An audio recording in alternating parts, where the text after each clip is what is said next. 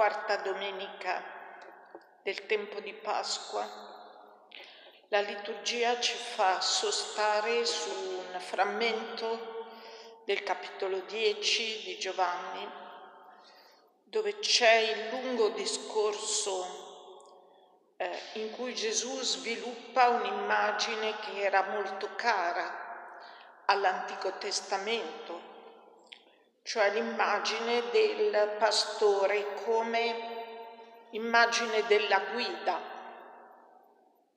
Era naturale in una cultura molto basata sulla pastorizia più che sull'agricoltura per le caratteristiche del luogo, del paese, che eh, l'immagine del pastore che precede il gregge fosse un'immagine familiare che tutti riconoscevano. E quindi fin dall'Antico Testamento questa immagine era diventata eh, l'icona della funzione di chi è chiamato a prendersi cura del popolo e a custodirlo. Era l'immagine utilizzata per Mosè, era l'immagine utilizzata per i re di Israele o per i profeti ogni figura che aveva una responsabilità di cura e di guida veniva rappresentata con questa icona, ma più ancora eh, l'immagine del pastore era stata applicata a Dio stesso. Ce l'abbiamo tutti nelle orecchie quanto frequentemente ricorre nei salmi, il più famoso, il Signore è il mio pastore, non manco di nulla o tu, pastore di Israele, ascolta il rapporto di cura premurosa, di guida che Dio ha nei confronti del suo popolo e nei confronti di ogni singolo eh, appartenente al suo popolo viene spesso rappresentata con questa immagine. Gesù la assume totalmente in un lungo discorso che riempie una buona parte del capitolo 10 di Giovanni e oggi ne abbiamo ascoltato una parte. Una parte dove Gesù intanto eh, fa questa affermazione fondamentale su di sé. Eh, io sono il pastore, quello bello, buono, bello. Eh, la precisazione serve a farci intuire che esistono anche pastori che non sono belli, evidentemente. Ed è altrettanto ovvio che la qualifica di bello qui non ha a che fare con l'aspetto esteriore, estetico del pastore, ma con la qualità di questo rapporto di guida, la qualità della sua relazione con le pecore. Quindi intanto Gesù assume questa immagine e la applica a se stesso, io sono il pastore. Poi connota questa attribuzione a sé della caratteristica di essere il pastore per eccellenza con un aggettivo forte che appunto vuol dire insieme buono e bello, ma che come poi il seguito del brano si incarica di documentare, eh, punta alla qualità del rapporto con le pecore, alla qualità del rapporto col gregge.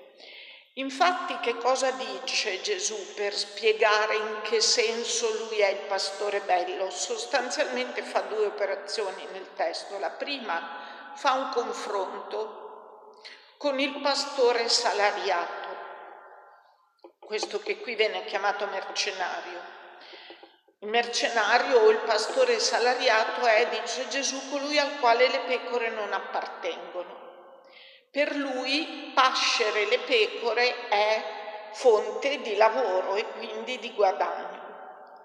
Le pecore non gli appartengono e da cosa si vede che è un salariato, dice Gesù, che quando vede venire il lupo abbandona le pecore e fugge e il lupo può rapire e disperdere il gregge. Perché accade questo, dice Gesù? Perché non gli importa delle pecore. Allora primo, la prima idea che Gesù eh, utilizza per spiegare in che senso lui è il pastore bello è questa, per contrasto. A lui importa delle pecore.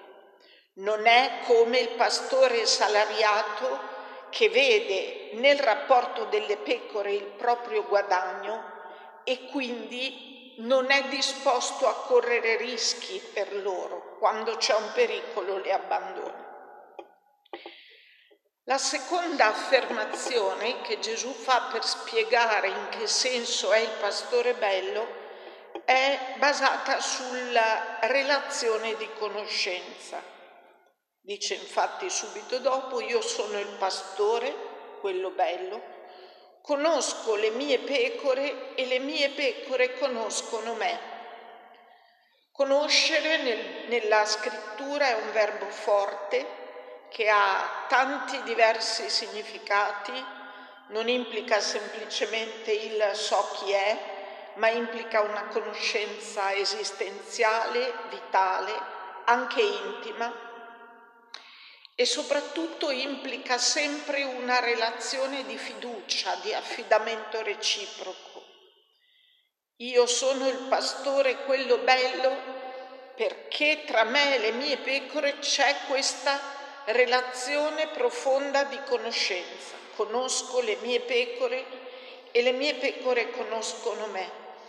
E Gesù non lo dice semplicemente per indicare una relazione molto profonda, perché subito dopo dà una misura di questo conoscere. Dice, come mi conoscono e io conosco loro, così come il Padre conosce me e io conosco il Padre.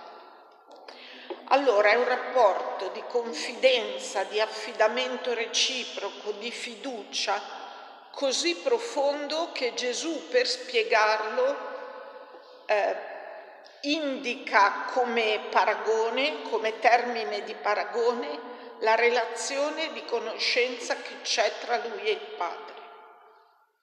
Come il Padre conosce me e io conosco il Padre. E a lungo nel corso del Vangelo di Giovanni sono tornate tante affermazioni di Gesù su questa conoscenza profonda tra lui e il Padre, su questa conoscenza che è amore diffuso, reciproco, scambiato, su questa conoscenza che è fiducia, che è consegna di sé. Io e il Padre dirà siamo una cosa sola il mio cibo è fare la volontà del Padre. Poi se ci pensate ne vengono in mente tante anche a voi di queste espressioni che dicono la profondità di questa relazione. Quindi Gesù ha detto, non sono un mercenario, sono il pastore bello perché non mi comporto come un mercenario a cui non importa delle pecore. Ha detto tra le pecore e me c'è una relazione di fiducia, di consegna reciproca, di affidamento, dello stesso tipo, della stessa intensità, della stessa qualità della relazione che mi unisce al Padre. Io e il Padre siamo una cosa sola. Le pecore partecipano di quella relazione lì. E poi dice un'altra cosa, do la mia vita per le pecore. E continua. Per questo il Padre mi ama, perché io do la mia vita. Questo dare eh, per noi è un verbo un po' povero. In ogni caso in questo contesto eh, il termine più corretto sarebbe depongo. Io depongo la mia vita per le pecore. E la parola che viene usata in greco qui per dire vita indica la vita come quella che noi vogliamo tenere stretta, la vita biologica come paura di morire, la vita come l'attitudine a mettere noi stessi e la nostra sopravvivenza, il nostro interesse, il nostro benessere, il proprium, si dirà in altri momenti, al centro. Allora Gesù che cosa sta dicendo di sé qui? Sta dicendo che le pecore gli stanno talmente a cuore che vengono prima loro della sua stessa vita, che vede prima loro che non la salvaguardia, la conservazione della sua vita Depongo la mia vita vuol dire quello che diranno le parole di San Paolo nell'inno della lettera ai Filippesi, non considerò un tesoro geloso la sua uguaglianza con Dio, ma spogliò se stesso obbediente fino alla morte.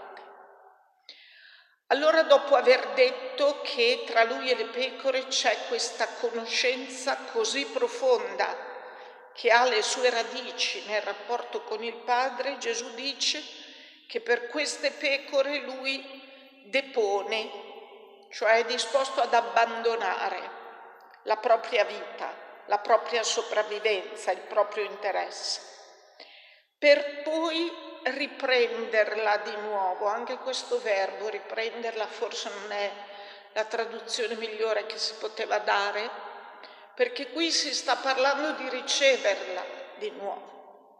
Gesù dice, il Padre mi ama perché io depongo la vita per le pecore, cioè sono disposto a lasciarla andare, ad abbandonarla, a consegnarla.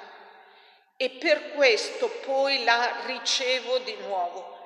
E sappiamo che il Vangelo è stato scritto dopo la risurrezione, quindi esprimono queste parole la comprensione che l'Evangelista Giovanni ha del significato del mistero pasquale Gesù è il pastore bello che ha deposto la sua vita e poi l'ha ricevuta di nuovo, perché ciò che è dato per amore, ciò che è amore che si dona fino alla fine, non può non essere eterno. E infine un ultimo accenno, torno indietro di qualche riga, eh, questo amore di Gesù per le pecore eh, non riguarda solo i suoi, non riguarda solo le pecore del suo ovile. Una delle disgrazie più grandi che possono capitarci e che spesso ci capitano è quello di rinchiuderci nei nostri recinti.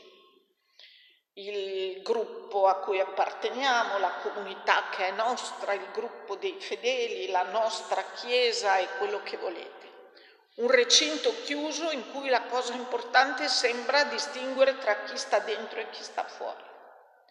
Gesù sta dicendo do la mia vita per le pecore, ho altre pecore che non provengono da questo recinto, anche quelle devo guidare, ascolteranno la mia voce e impareranno a conoscermi e mi riconosceranno e mi seguiranno come pastore. E allora che cosa vuol dire per noi seguire questo pastore bello che depone la sua vita, che conosce le pecore e che non ama i recinti ma ha a cuore tutte le pecore del mondo? Vuol dire cercare di metterci un po' sulla sua stessa lunghezza d'onda, di chi è innamorato della realtà che gli è affidata, perso- delle persone che gli sono affidate. Per esse ogni giorno tenta un po' di deporre la vita, cioè di abbandonare questa preoccupazione di salvare se stesse, il proprio interesse.